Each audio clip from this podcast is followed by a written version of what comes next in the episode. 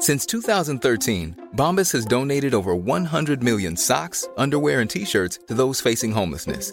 If we counted those on air, this ad would last over 1,157 days. But if we counted the time it takes to make a donation possible, it would take just a few clicks. Because every time you make a purchase, Bombas donates an item to someone who needs it. Go to bombas.com slash ACAST and use code ACAST for 20% off your first purchase. That's bombas.com slash ACAST, code ACAST. Hiring for your small business? If you're not looking for professionals on LinkedIn, you're looking in the wrong place. That's like looking for your car keys in a fish tank. LinkedIn helps you hire professionals you can't find anywhere else, even those who aren't actively searching for a new job but might be open to the perfect role. In a given month, over 70% of LinkedIn users don't even visit other leading job sites. So start looking in the right place. With LinkedIn, you can hire professionals like a professional. Post your free job on linkedin.com slash people today.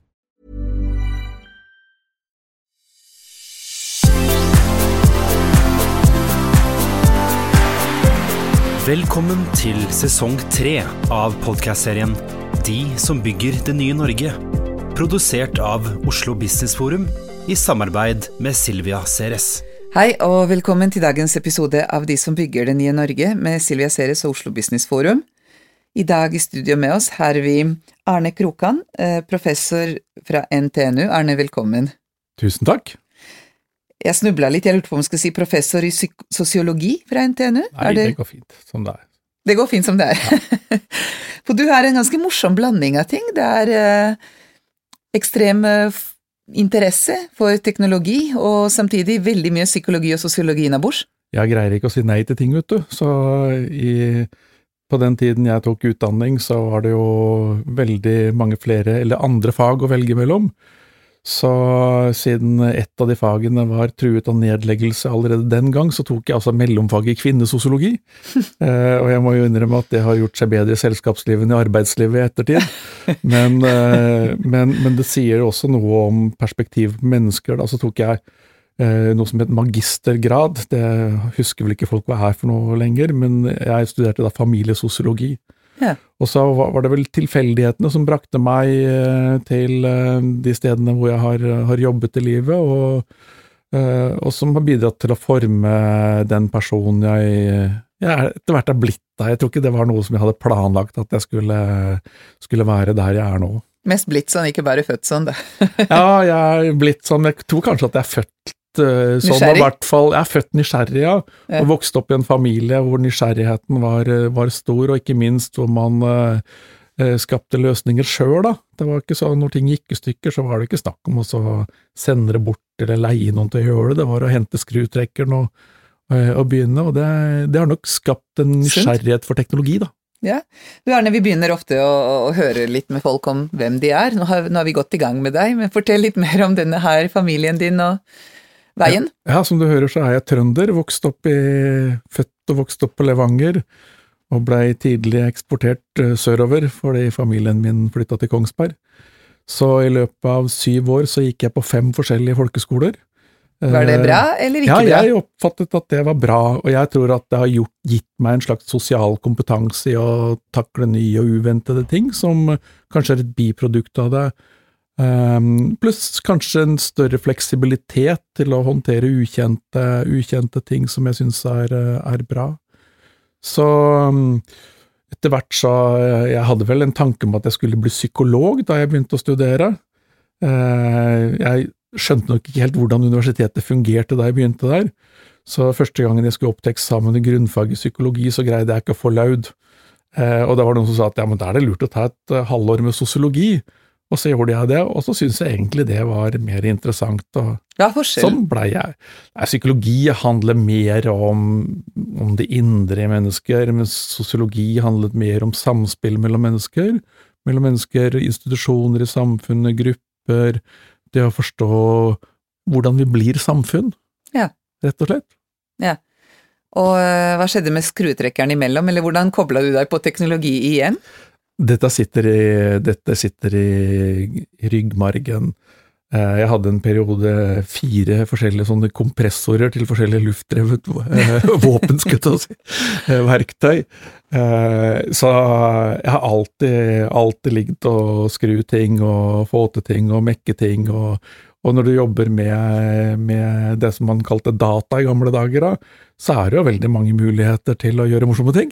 Ja, Men når du underviser på NTNU, hva er det du underviser i? Nå har jeg et kurs som heter Teknologiendring og samfunnsutvikling. Eh, jeg har, dette er etter- og videreutdanning for voksne mennesker som vil lære mer om dette digitale skiftet. Og jeg har et kurs hvor jeg møter mennesker ansikt til ansikt, det som heter sånn campusbasert eh, kurs. Vi møtes på hotell, da. Eh, og så har jeg et kurs som er rent nettbasert. Og det er morsomt. Det er, det, I prinsippet så er det samme kurset, men når du får evalueringene fra de kursene, så er det én karakter bedre på de hvor du har mennesker ansikt til ansikt. Og jeg tror at det har noe med det å skape den derre gode fellesopplevelsen å gjøre, det at man jobber sammen med å forstå ting, eh, som det er veldig vanskelig å iscenesette via digitale medier, i hvert fall sånn som vi har designa det hittil.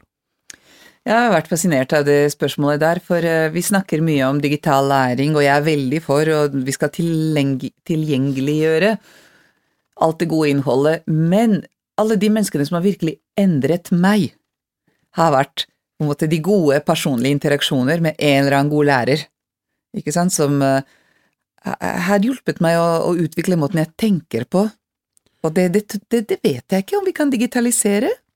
Men vi er ikke alle sammen Frank Aarebrot og de menneskene som greier å holde de skjellsettende og grensesprengende presentasjonene.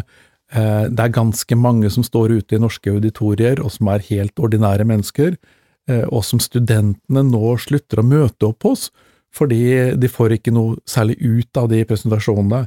Tenk dere et fag som matematikk på universitetet, det skal være på en måte ett fag, men det undervises kanskje på 14–15 forskjellige institutter og så er det forskjellige forelesere, og kanskje av og til så er det noen stipendiater som blir satt til å undervise det kurset der. Så det sier seg selv at det, det kommer til å være store variasjoner. Og jeg tror ikke det er innføringskurs i matematikk som uh, har formet deg, Silvia. Å, oh, det er barneskolematte som har formet meg, faktisk. Ja, da var du heldig som hadde, en, hadde, en, bra matematikklærer. Skal jeg fortelle deg om ham i to sekunder? For ja. dette ville vært helt uakseptabelt i Norge. Han var en um, for det første, altså den beste læreren jeg har hatt, det var min far i matematikk, utrolig god matematiker. Fortalte meg masse personlige historier om forskjellige matematikere som gjorde at jeg begynte å bry meg om hvorfor de lurte på det de lurte på, og så ble det hele mye morsommere, ikke sant. Men denne læreren min uh, i barneskolen, han uh, var musiker, og han var sånn bryllupsmusiker med en sigøynergjeng som de, de, spilte i bryllup på lørdag kveld, og da ble de så fulle at han var fortsatt full på mandag når han kom på skole. Og eh, hvis vi bråkte i timen hans, så kasta han våte svamp på oss, og den han traff, den måtte på tavla og, og, og måtte svare på oss. Men han var så god til å forklare, han var så god til å få oss til å bry oss om hvorfor det var sånn, at eh, han var en av de som fikk meg til å elske matte. Det er lett å forstå. Men hvor mange sånne lærere har du møtt opp gjennom livet, opp gjennom universitetet? Jeg husker da jeg begynte på, på, psykologi, så var det ikke det første semesteret var det ikke en eneste forelesning som dekket pensum til grunnfag engang. Eh, og hvis jeg skal tenke på dem som, har, som jeg har møtt som forelesere gjennom min egen universitetstid, så er det noen få jeg husker som jeg syns var fantastisk flinke. Eh, men veldig mange av foreleserne opplevde at allerede på gang to så var det halvparten av, av eh, gruppen som var til stede, og på gang tre og gang fire så fortsatte det å bli færre, færre til stede. Men jeg, jeg, ok, det var noen kjedelige folk, men jeg vil også si at jeg tror hvis jeg har hatt uh, en talent i livet mitt, så var det det å nettopp oppsøke veldig gode folk. Um, og, og, treffe dem som mennesker, ikke være sånne skremmende størrelser, ikke sant. Og Norge har på en måte latt, latt meg treffe Ole Johan Dahl, Altså, de fleste studenter gadd ikke eh, oppsøke ham som veileder, for de oppfattet ham som for abstrakt eller eh, altså, vanskelig å forstå. Han var fantastisk. Han var uh, igjen formet måten jeg tenkte på i all evighet om datafaget på, og hvorfor er formelle metoder spennende. Og så når vi skal i dag vise at det som driver kunstig intelligens på livsviktige ting er korrekt, så bruker vi ting som han tenkte på. Ja. Men vi skjønte det ikke da, ikke sant? Nei. Og tilsvarende med etterpå Tony Hore og Edske Dijkstra, dette er kjempeflinke folk som savner studenter, for studentene tør ikke komme til dem. Mm. Og min greie er at jeg skulle ønske studenter i dag også oppsøkte disse kloke folka som jeg tror fortsatt sitter i kontorene sine i universiteter, mens vi eh, skal alle sammen ta et kurs fra Khan Academy eller TED eller eh, Udacity eller noe sånt noe. Ja, det kan du si, men det er sånn Jeg tenker også det at uh, vi, må kanskje tenke en annen arbeidsdeling mellom dem som er ansatt i, i denne utdanningssektoren også, og det er um, Hvis man tenker på muligheten som ligger i adaptiv læring, eksempel, uh, hvor vi i matematikk da kan kjøre en kartleggingsprøve, og så kan vi tildele deg digitale læringsressurser basert på hva du faktisk kan, så tror jeg at det kunne hjelpe oss, i hvert fall hvis du kommer litt ned i, ned i, i hierarkiet da, i utdanningssektoren. Og det er jo litt sånn tragisk at uh, en tredjedel av dem som begynner på videregående skole, ikke kommer ut igjen, eller ikke har kommet ut igjen i løpet av, i løpet av fem år. Kristin Halvorsen prøvde å regne på dette da hun uh, ble kunnskapsminister, og hun fant ut at samfunnsmessige kostnaden på det frafallet var mellom 6 og 9 milliarder kroner per år. Mm. Ikke sant? Og dette, det, disse kostnadene øker, øker og øker. Og når man så for et par år siden, så var gjennomsnittskarakteren i matematikk i tiende klasse, det var 2,9. Eh, og da fikk du altså karakter 1 hvis du skrev navnet ditt riktig. og 42% fikk karakter 1 eller 2. Mm. Ja. Og det er sånn når du da også vet at 80% av innholdet i matematikk første året på videregående er det samme som på ungdomsskolen. Og likevel så greier man det ikke. Så tenker jeg vi kan ikke bare fortsette å si at det er elevene det er noe galt med, kanskje er det noe fundamentalt galt med måten vi, vi designer læreprosesser på. Når man kan sitte der og ikke forstå grunnleggende brøkregning etter å ha gått ti år på skolen, da kan vi ikke bare skylde på elevene, vi må skylde litt på lærerne også. Hva tror du eh, Altså, eh, apropos dette med at det er veldig rigide pensumplaner, og veldig rigide eh, Hva skal jeg si eh, Fag, og, og, måten man møter et stort klasserom, og det er kanskje de som har størst problemer, som får mest tid. Altså, hvor, hvordan ville du altså Vi snakket litt om adaptiv læring, men hvordan ville du bygget inn den fleksibiliteten? Jeg tror vi må tenke helt annerledes, og eh, for å forstå det, så må vi kanskje gå tilbake i tid å, eh, til den tiden man lagde klasser. Også læreprosesser var Mester og svenn-måten å jobbe på, hvor du satt hos Ole Johan Dahl eller andre mestere, og så eh, fikk du ta del i den refleksjonen og den kunnskapen som disse menneskene hadde. Men så kom jo industrisamfunnet, hvor man trengte mange flere kloke mennesker, og det var ikke nok sånne eh, mestere til å, til å, håndtere alle de utfordringene som man sto overfor. Og så bygde man klasserommene. Og klasserommene er jo bygd sånn at det skal være mulig for elevene å se hva som står på tavla. Tavla ble jo også oppfunnet på begynnelsen av 1800-tallet.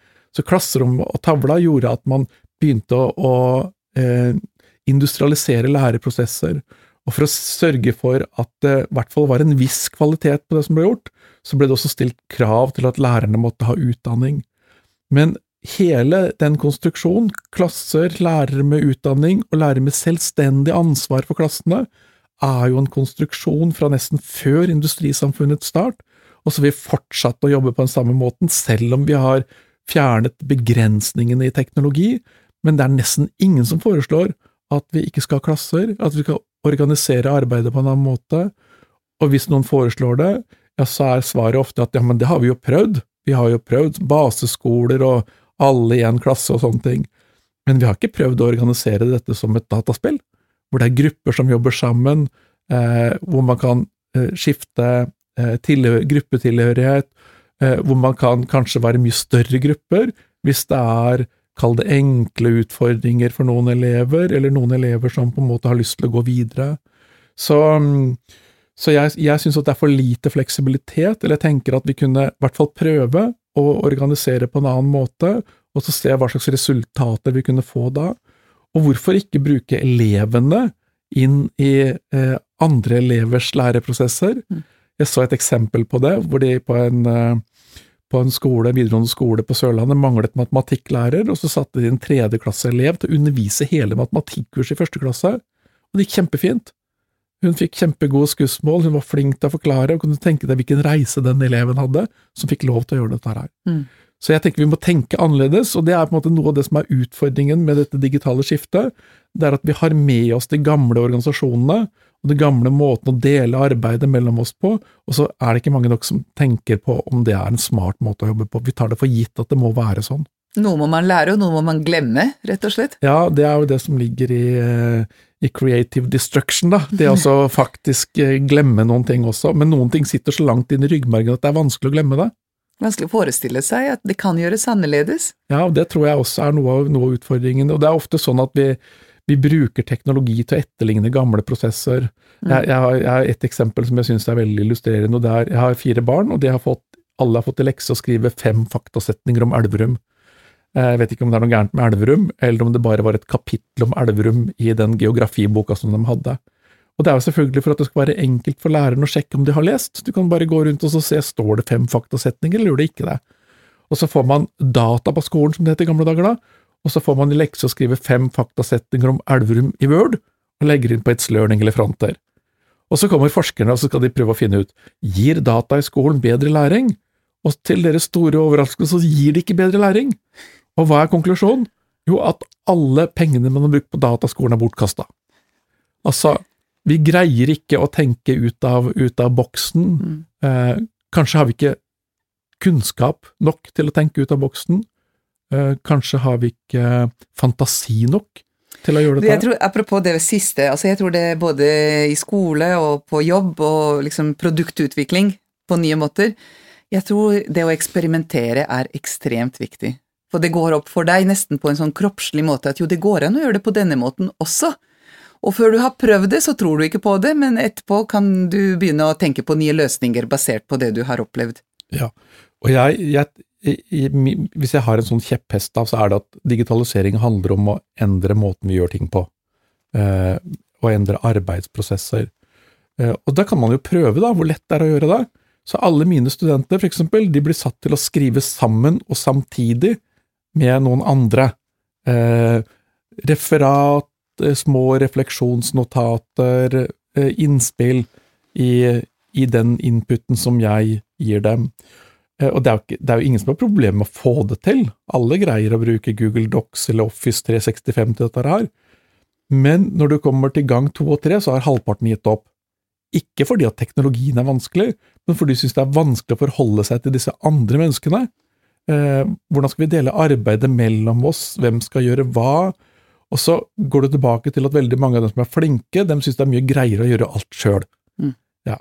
Og da tenker jeg, hvis 20-åringene har problemer med dette her, hva da med 40-, 50- og 60-åringene, som kanskje har enda mer sånn fastsatte rutiner, som får dagen ødelagt hvis ikke morgensavisa kommer til rett tid til, til morgenskaffen før du skal på jobb.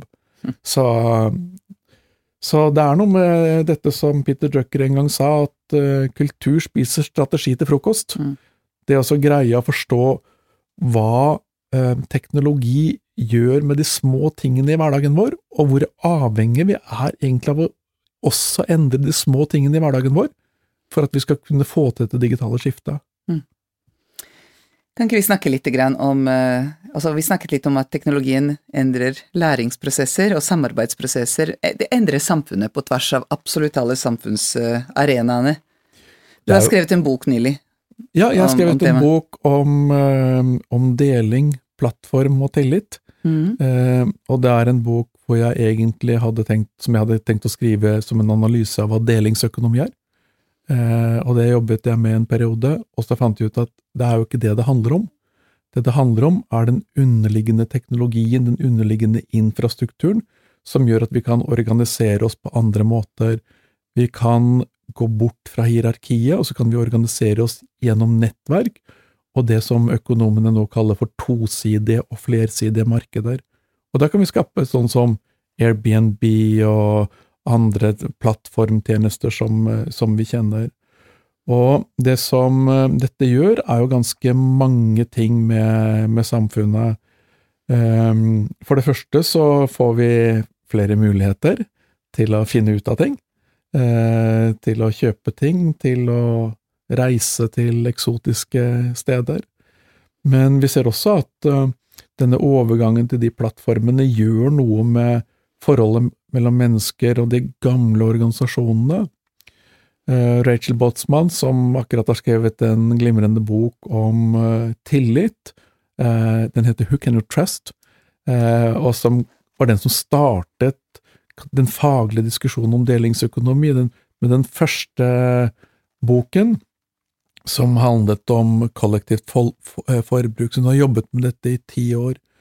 Eh, og hun ser jo det at disse plattformene gjør noe grunnleggende med vår tilknytning til arbeidslivet.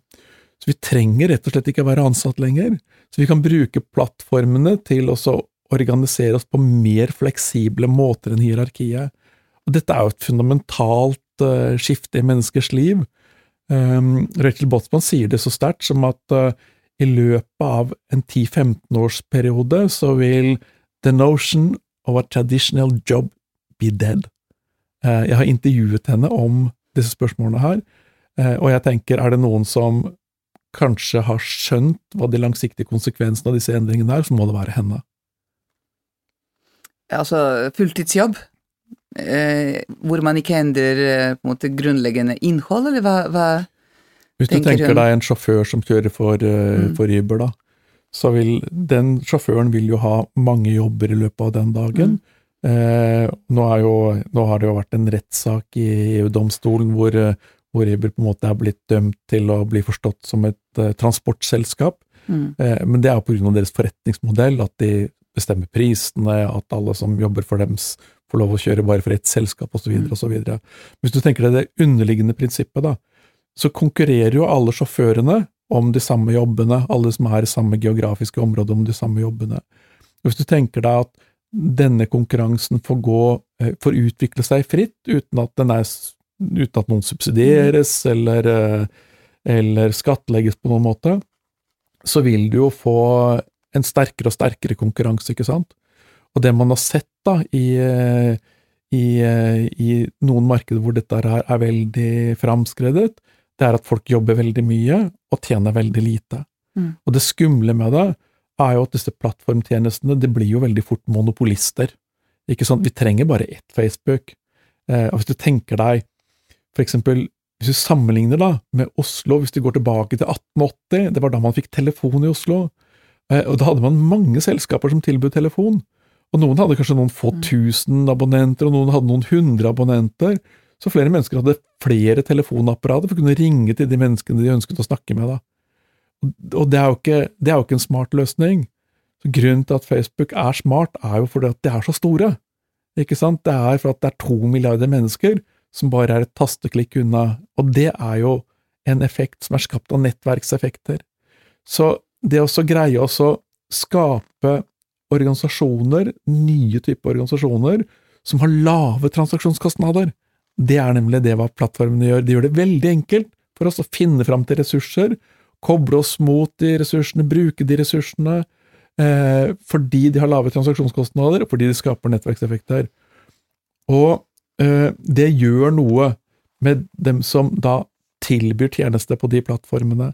Så hadde du hatt eh, fem forskjellige Facebook, så hadde det ikke vært så smart.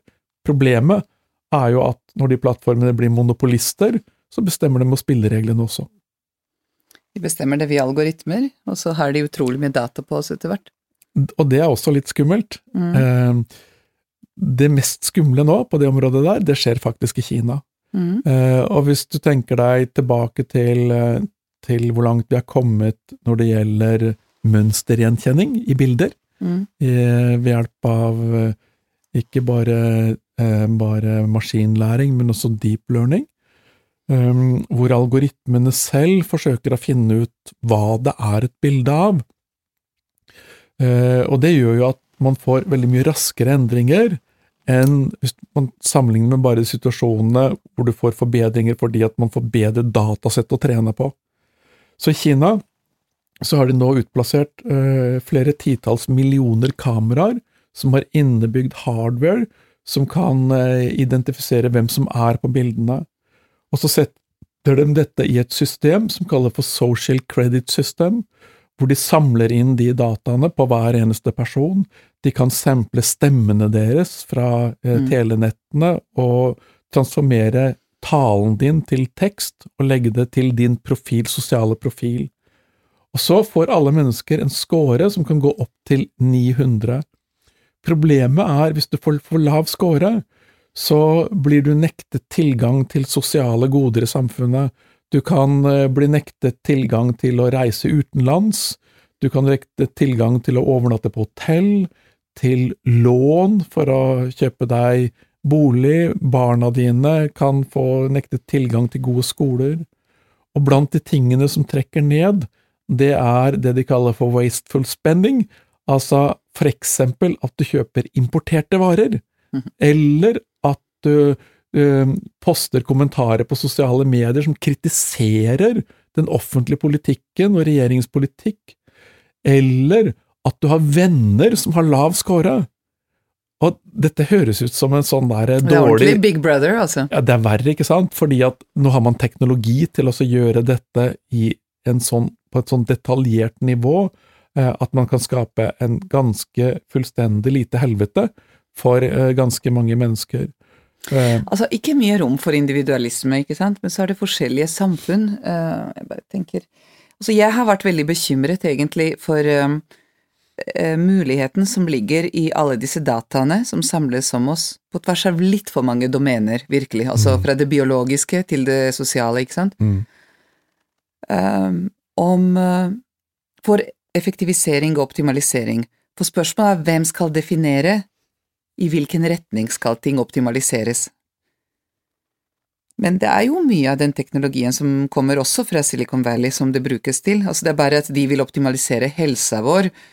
Ehm, så kommer noen etter hvert til å bestemme om du kan røyke eller ikke, eller om du må trene eller ikke, eller altså hvis du vil ha tilgang til en bestemt type goder, eller i all det jaget etter optimaliseringerne går vi glipp av vår individualisme, og kanskje eh, går vi glipp av For, for det er noen andre som definerer eh, hva som er eh, best practice, og da får du forholde deg til best practice, på mm. godt og vondt. Mm. Og det som stritter i meg imot dette her, er den der ønsket om å få lov til å feile, faktisk. Mm. Det grunnleggende menneskelig det er sånn vi lærer. Altså, det, det Hva er det man sier? Eh, man, så, man, lærer så lenge man lever, og det er menneskelig å feile og alt dette her. Så, du må få lov til ja, på, å På universitetet så sier prøve. vi at vi lærer så lenge vi har elever. ja. Og det tenker jeg er på en måte det å stille, stille spørsmål ved det som voksne mennesker på en måte kaller for etablerte sannheter. Hvis du opplever små barn som, eh, som skal lære å snakke, og som eh, du går med eh, i en hage, og så ser du en blomst, ikke sant, og det er første gangen det barnet ser den blomsten, og legg merke til liksom den undringen, liksom den opplevelsen der å se det, og kanskje få vite hva dette heter, og, og lære seg dette her. Og jeg tenker at vi har på en måte vi har på en måte lagt fra oss evnen til å ha sånne opplevelser. Eh, til det å på en måte se ting på en ny måte. Altså alt passes inn i dette mønsteret som vi har, og jeg tror også at du har rett i det, at vi får flere sånn type stereotypier som vi skal passe inn i, altså det er flere former som vi skal passe inn i. Eh, en skummel ting med det, det er jo når, eh, når Apple nå introduserer ansiktsgjenkjenning som identifikasjon for å kunne låse opp iPhone 10, ja, så vet de jo veldig mye om deg. De kan jo omsette ansiktet ditt i en beauty score, eh, hvor, hvor, det igjen er liksom stereotypiene, ikke sant, om symmetriske ansikter, eh, hva man på en måte har bestemt at er skjønnhet. Eh, og så blir dette fenomenet indre skjønnhet, altså på en måte vakre mennesker som kanskje ikke passer til den normen. Eh, det passer mm. ikke inn i formen, og det blir på en måte borte. Så hele vår evne til måte å se mennesker på den måten der, kan jo på sikt bli, bli borte.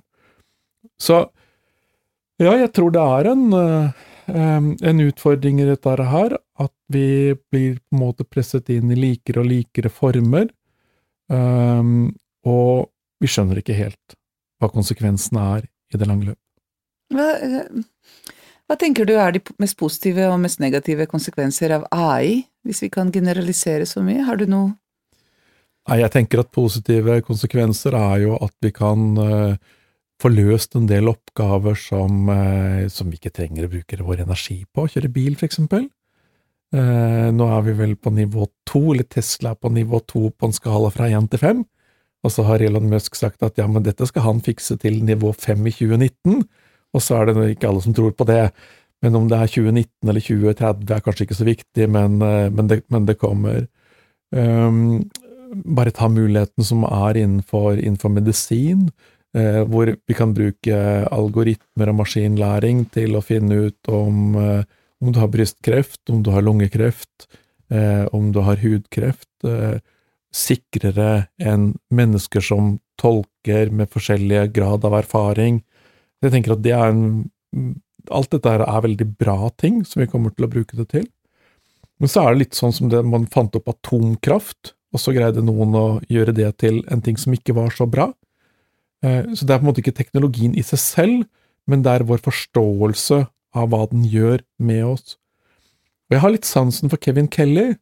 Kevin Kelly skrev en bok som heter What Technology Wants, og der innfører han noe som han kaller for teknium, og teknium ser han som en slags form for evolusjon innenfor teknologiområdet. Hans idé er at når samfunnet på en måte trenger det, når samfunnet er moden for en teknologi, så blir den oppfunnet. Og da tenker jeg liksom dette samspillet mellom teknologi og samfunnsutvikling. For å forstå det, så kan vi ikke bare se på teknologisiden, men vi må også se på i hvilken grad vi som samfunn og vi som mennesker er modne til å ta disse teknologiene i bruk, eh, og på hvilke måter. Og da tenker jeg at det er mye innenfor dette kunstig intelligens-området som vi ikke er modne for å, for å håndtere for eksempel, og det er mye som på en måte skaper sånn etiske utfordringer for oss. La oss tenke oss at du på sykehuset, så blir du eh, så blir alle dataene om deg overvåket av en algoritme, og så sammenligner algoritmen dette med en million andre pasienter. Du ligger i respirator, og så foreslår algoritmen at den respiratoren skal slås av, for her er det så lite sjanse, eller lite håp om liv, Eh, at man velger å gjøre den beslutningen. Skal algoritmen få lov til å ta den beslutningen, eller skal et menneske ta den beslutningen fordi vi er mennesker, fordi det er mennesker som på en måte skal gjøre beslutninger om, om liv og død? Så jeg tenker at øh, det skumle, hvis ikke mange nok mennesker skjønner hva dette gjør med samfunnet vårt, er at det risikerer at vi går sånn retning som Kina uten at noen skjønner det. Facebook samler jo inn eh, sinnssykt mye data om oss. De har tatt patent på en måte å kredittvurdere oss på grunnlag av alle de dataene de sitter på, som ikke bare har noe med hvordan du bruker pengene dine, men om du lader iPhonen din om natta, om, om du er en person som på en måte utsetter deg selv eller andre for risiko på en eller annen måte. Forsikringsselskaper gir deg tilbud om å ha en liten dings i frontruta eller på dashbordet ditt, hvor de kan eh, overvåke deg. Kjører du for fort i svingene, skaper du en risiko, eh, og så får du i første omgang så får du rabatt hvis du er flink, og i neste runde så får du ganske sikkert straff hvis du ikke er flink, eller hvis du utsetter deg selv og andre for risikoatferd. Det er jo akkurat det samme som kineserne gjør, de bare har ikke et eget navn på det, Eh, og, og, det oppstår fordi at Og det er i hendene av private selskaper istedenfor staten, men hva er bedre eller verre? det er det, men var noen ting vi lærte av disse lekkasjene tidligere, så er det jo at det som er i priva amerikanske private selskapers hender, det er et annet sted også. Mm. Nei, hva Altså, jeg sitter og tenker på et sitat um, om at alle folkeslag får de politikerne de fortjener. Men jeg tror jammen meg det er sånn det er med teknologi også, at alle folkeslag får den teknologien de fortjener. For det er et eller annet med at teknologien gjenspeiler våre verdier. Og så er problemet selvfølgelig at mer og mer av dette her blir globale greier. Sånn at uh, vi er alle sammen litt sånn passive forbrukere av Googles teknologi. Vi, har sluttet å tenke verdier når vi tar i bruk teknologi, bare det gir oss litt morsomme apps og litt uh, Altså, bare tenk på hvordan vi bruker da, en del av disse store sosiale medieløsninger osv. Eh, og de selskapene har sagt veldig tydelig for ganske mange år siden at i valget mellom personvern og personaliserte tjenester, så velger folk konsistent personaliserte tjenester. Altså, vi bryr oss ikke nok om personvern, men det tror jeg er fordi vi skjønner ikke konsekvenser, og vi ser ikke for oss en verden uten disse personaliserte tjenester. Vi er jo snille mennesker her oppe, vi, vi vil hverandre godt, og vi er også en god porsjon eh, naive i, i mange sammenhenger. Men, eh, men, jeg er jo blant dem som på en måte har, eh, har sagt og tenkt at det også i lange perioder har vært for mye fokus på de negative aspektene. Altså hvor man sier at nei, vi vil ikke bruke eh, sosiale medier av personvernaspektet, men det hindrer også på en måte muligheten for, for omstilling, muligheten for å lære seg eh, å jobbe på andre måter, muligheten for å etablere praksisfellesskap. Og det er litt sånn morsomt, fordi for noen år siden så tenkte jeg at eh, en dag så kommer jeg til å slutte å fly rundt og snakke om digitalisering og alt dette som jeg syns er morsomt nå. Eh, enten fordi at jeg blir utdatert eller blir lei, eh, eller eh, fordi det skjer ting som gjør at det ikke er aktuelt lenger. Så jeg tenkte da må jeg finne på noe å gjøre. Så jeg skaffa meg to hobbyer som ikke har noe med teknologi å gjøre, egentlig. Det ene er bier. Birøkt. og det er jo veldig sånn kunnskapsintensiv hobby eller, eller, næring. Hvis du ikke kan noe om hva som foregår der, så får du det ikke til. Eller du risikerer i verste fall å miste livet. Hvis du får mange nok bistikk, så kan du ta livet av deg. Og det samme med ølbrygging. Det kan du gjøre egentlig i en kjele på komfyren din. Eh, du må forstå kjemien, eh, og så må du på en måte forstå liksom håndverket som på en måte er bygd fram dette her. Lager du bedre honning eller øl? Eh, nå er ikke jeg som lager honningen, da. men, eh, men, ølet kan bli fantastisk godt. Det er ofte sånn at du kjøper øl og så tenker at dette her eh, er ikke like godt som det du har lagd selv.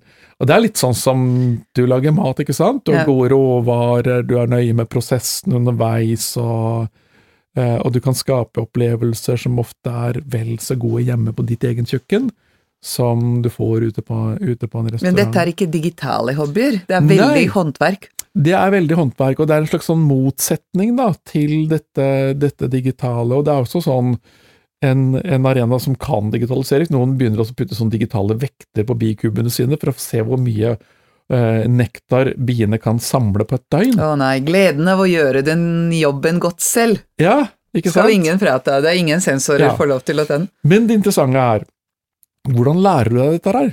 Altså, Hva slags arenaer skal du lære på? Tradisjonelt sett så måtte man gå på kurs hos Norsk Birøkterlag, og det er jo sånn mange mennesker som må være til stede på samme stedet samtidig, og så er det en eller annen mer eller mindre flink person som skal fortelle om dette her, da. Men så har jo noen smarte mennesker opprettet gruppen Ferske birøktere på Facebook, og det er flere tusen mennesker som eh, er inne der, stiller spørsmål, og så kommer det som har holdt på med dette i 20 og 30 og 40 år, og det er nesten sånn at det er nybegynner etter 20 år også i det feltet der, så de som har holdt på 40 år, teller mer, da. Så kommer de og svarer deg. Mm. Så eh, rundt disse bikubene de blir holdt sammen med et bånd, og der er det spesielt spennende. Så jeg husker jeg, i først når jeg holdt på med dette, så var det en dame som hun sto ute i skogen med sin nye bikube, og så hadde hun glemt hvordan hun gjorde dette her, og så stilte hun spørsmål i den gruppa på Facebook, og så gikk det noen minutter, og så kom det en instruksjonsvideo fra en annen som hjalp henne. Det er å bygge praksisfellesskap, ikke sant? Det er jeg helt enig men det er litt sånn at uh, jeg husker da mobiltelefonene kom først, så sa jeg i utgangspunktet at jeg vil ikke ha en sånn en. De, de, som trenger meg, får finne meg, men det kan jeg ikke si lenger, for nå overlever jeg ikke en dag, verken på jobb eller som mamma uten telefon.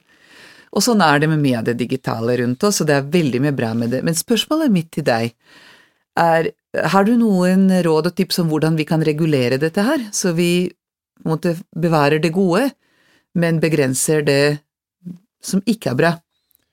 Jeg tenker jo at uh, faren med, med dataspill og, og, sosiale medier er jo omtrent like stor som uh, den faren man uh, hadde i gamle dager, nemlig det var noen mennesker som satt og leste bøker hele tida. De gjorde bare én ting, de ble litt gustne og grå i fjeset og dårlig holdning og sånne ting. Men det var ingen som var bekymra for de menneskene den gangen, og at dette her ikke var bra. Men eh, så, jeg, så, jeg, tenker at eh, for dem som har barn som vokser opp i denne verden her, så må de barna få hjelp til å, å, å ikke bruke for mye tid på én ting, eh, bare én ting. Og så er det også sånn at veldig mange som eh, har barn som spiller spill, eksempel, så er det sånn at foreldrene skjønner ikke hva de holder på med. Eh, de skjønner ikke hva verdien av dette her. Og det er jo litt interessant når forskere på Stanford og Harvard begynte å studere World of Warcraft, eh, og så så hva det som foregikk der. Jo, de lærte å bli ledere. De benchmarka den lederutdanningen de fikk gjennom spillet mot ledelsesforskning gjort på MIT, og så fant de ut det er jo de samme tingene. Man utvikler samme egenskapene man, man utvikler. Eh, man lærte samarbeid. Noen av disse professorene sa det at hvis du vil se hvordan vi kommer til å jobbe sammen i framtiden, så skal du se på hvordan man jobber i dataspill i dag. Og hvis man på en måte ikke har evnen til å se de positive sidene av dette her, mm. så blir det på en måte eh, fokus på spilleavhengighet og de negative tingene. Men jeg tenker at eh, det er viktig å ikke bare drive med én ting. Vi er hele mennesker. Vi trenger fysisk aktivitet. Vi trenger å lære oss eh, å omgås sosialt med andre mennesker, ansikt til ansikt også, ikke bare sånn på avstand via sosiale medier. Og det er jo et ansvar for foreldre og for dem som jobber med sosialisering gjennom barnehage, gjennom skole, og ikke bare si at den teknologien er liksom sånn fy-fy. Eh, det er ikke et enten-eller. Vi må bruke den, men vi må bruke den på måter som gjør at vi utvikler hele mennesker, da. Og jeg tenker, eh, kanskje, kanskje, må vi bruke idretten mer aktivt i den sammenhengen der, fordi eh, fotball, håndball, dette er jo idretter hvor man jobber sammen med andre. Eh, du skal lære å innpasse deg i et lag av andre. Eh, og så tenker jeg at en ting som er kjempeviktig, det er jo å lære å tape. Ikke sant? Lære å ikke være den som er flink, som mor og far sier 'å, så flink du er'. Uansett hvor dårlig den tegningen de kommer med, så sier mor og far at den var kjempefin.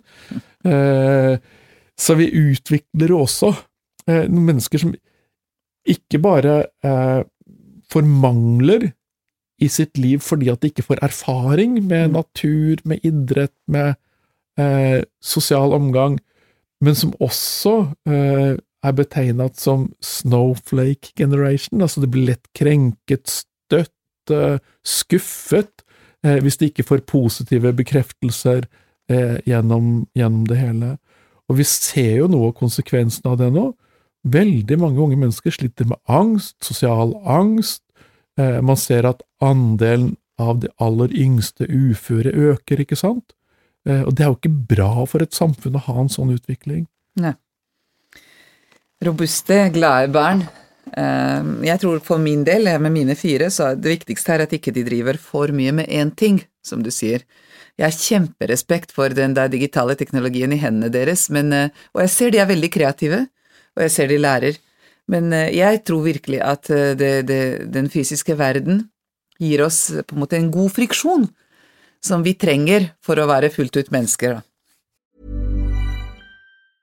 Hiring for your small business? If you're not looking for professionals on LinkedIn, you're looking in the wrong place. That's like looking for your car keys in a fish tank. LinkedIn helps you hire professionals you can't find anywhere else, even those who aren't actively searching for a new job but might be open to the perfect role. In a given month, over 70% of LinkedIn users don't even visit other leading job sites. So start looking in the right place. With LinkedIn, you can hire professionals like a professional. Post your free job on linkedin.com slash people today. Ja, jeg tror også, jeg tror også det. Og det, det, er jo et voldsomt ansvar å være foreldre, fordi at før så skulle du på en måte utdanne barna dine til det samfunnet som du selv vokste opp i. Mm. Men nå skal foreldre utdanne barna sine til et samfunn som de ikke vet hva er for noe, som skolen ja. ikke har skjønt hva er for noe. Og barna blir noe annet enn oss. Altså, vi, vi, vi ja. oppdrar kentaurer. Altså Ja.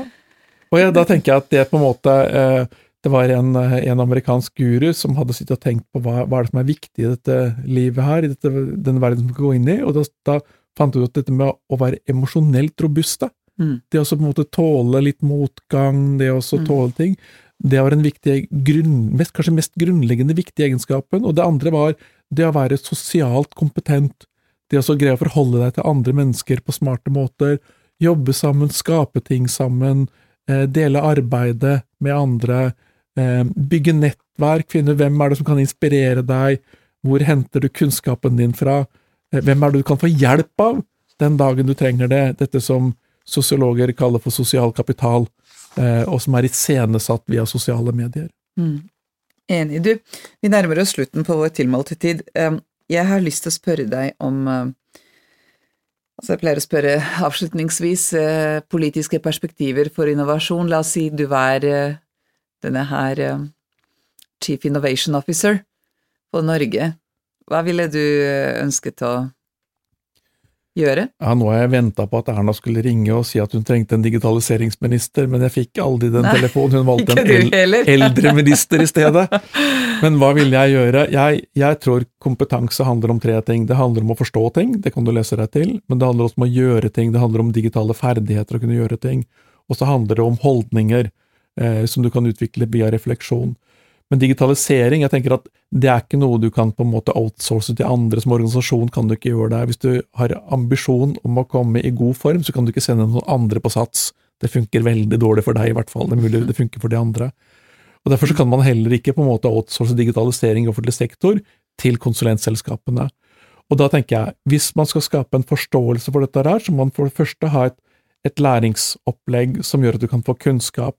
Og da snakker vi om kunnskap om nye måter å produsere ting på, nye måter å samhandle på, eh, om plattformer, infrastruktur eh, Det er et helt bråte ting som man på en måte må ha innsikt i. Men hvis du skal greie å endre arbeidsprosesser, og virkelig få det til å fungere i din organisasjon, så må du som god leder gå foran selv. Eh, du kan ikke, ikke sant, Hvis du sier at du skal slutte å røyke, så er du nødt til å gå foran og med et godt eksempel. Alle må eh, med, inkludert ledere? Eh, ja, alle må med, inkludert ledere. Og jeg tenker at det er en tøff reise å gjøre å endre sine egne arbeidsvaner, egne arbeidsprosesser. Så det første jeg ville gjøre, det er å forby papir. Eh, ta bort alle printere, forby innkjøp av papir, kulepenner osv., og, så videre, og sørg for at det er hensiktsmessig og god teknologi. Problemet i dag er at vi har ikke penger til det engang. Jeg sitter i noe som heter Domstolkommisjonen, som skal være med å vurdere hvordan norske domstoler skal være organisert i framtiden, og jeg blir jo fortalt historier hvor man ikke har moderne datautstyr i domstolene, og det er fantastisk. I dag så blir det ikke tatt opptak eh, av forklaringer som gis i tingretten, som er den første retten, så når det kommer til lagmannsretten, så gjør man alt om igjen. Fordi man ikke har brukt eh, teknologi på smarte måter. Så vi er nødt til å begynne med de enkle, nære, eh, og bruke teknologi selv, lære å samarbeide på smarte måter, lære å holde møter på smartere måter, lære å finne ut hvordan vi kan eh, dele kunnskap på smartere måter. Sosiale bokmerker, genial sak. Bruker du Digo selv? Nei, Nei. Ikke det. Digo det er et eksempel på en tjeneste hvor jeg kan putte mine favoritter eller bokmerker ut i skyen. Jeg tagger dem, så jeg kan tagge dem eh, Silvia, eller jeg kan tagge dem digital distrupsjon, og så kan jeg sende deg en lenke til mine bokmarker. Så kult. Tenk hvor enkelt det er å jobbe sånn, mm. men det fins en bråte sånne tjenester som man må jobbe med, mm. og jeg tror vi må begynne med både det praktiske og med forståelsen for å skape den kompetansen som skal til for at man skal greie å gjøre disse endringene i praksis. Du er nede, jeg noterer meg Digo. Og så siste spørsmål. Eh, egentlig så skulle vi snakket masse om hvordan bryter man ned siloer i universitetsutdanning, og hvordan eh, skaper man rom for type livslang læring også, men det rakk vi ikke. Det var så mye annet å ta tak i.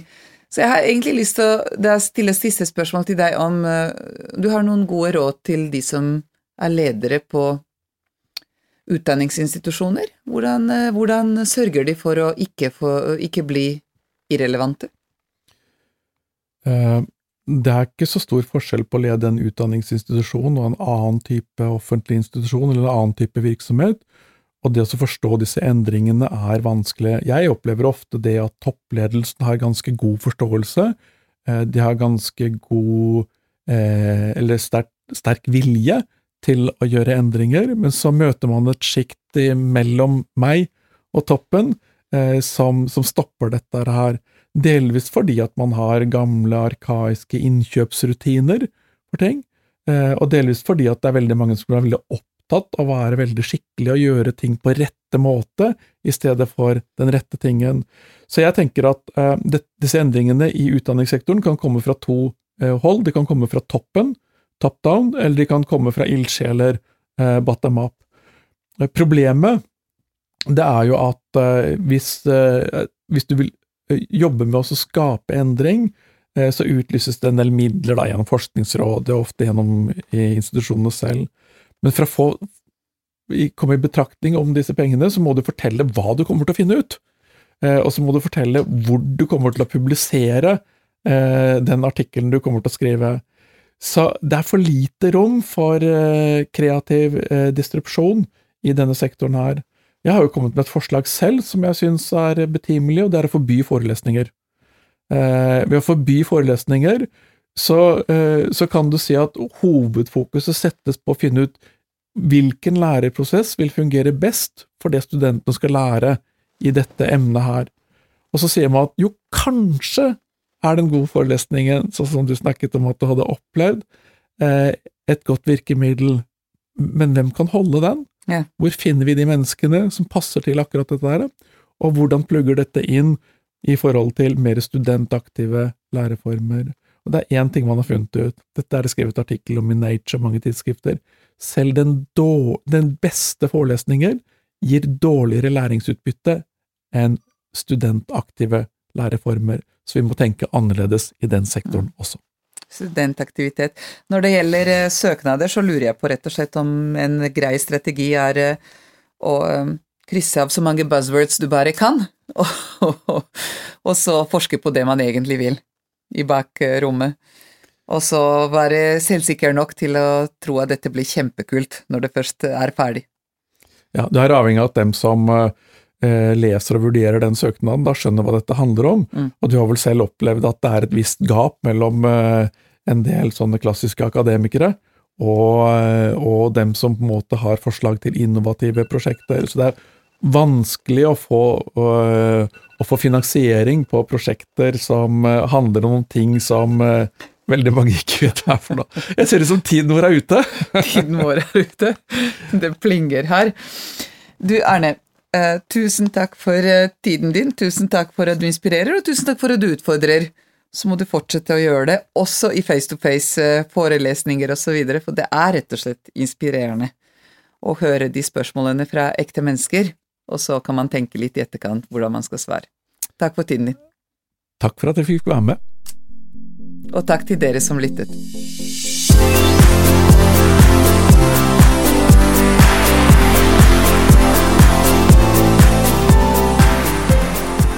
Tusen takk for at du hørte på podkastserien De som bygger det nye Norge.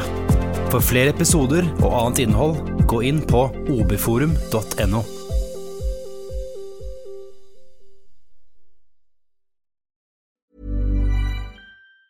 Normally, being a little extra can be a bit much, but when it comes to healthcare, it pays to be extra.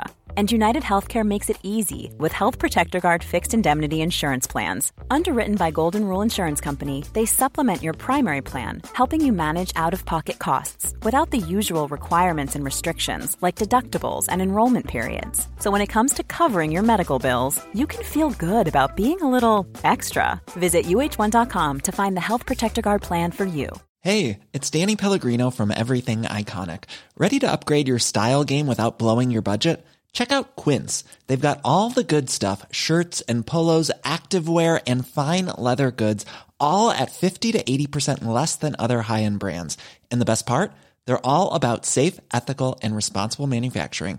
Get that luxury vibe without the luxury price tag. Hit up quince.com slash upgrade for free shipping and 365 day returns on your next order. That's quince.com slash upgrade.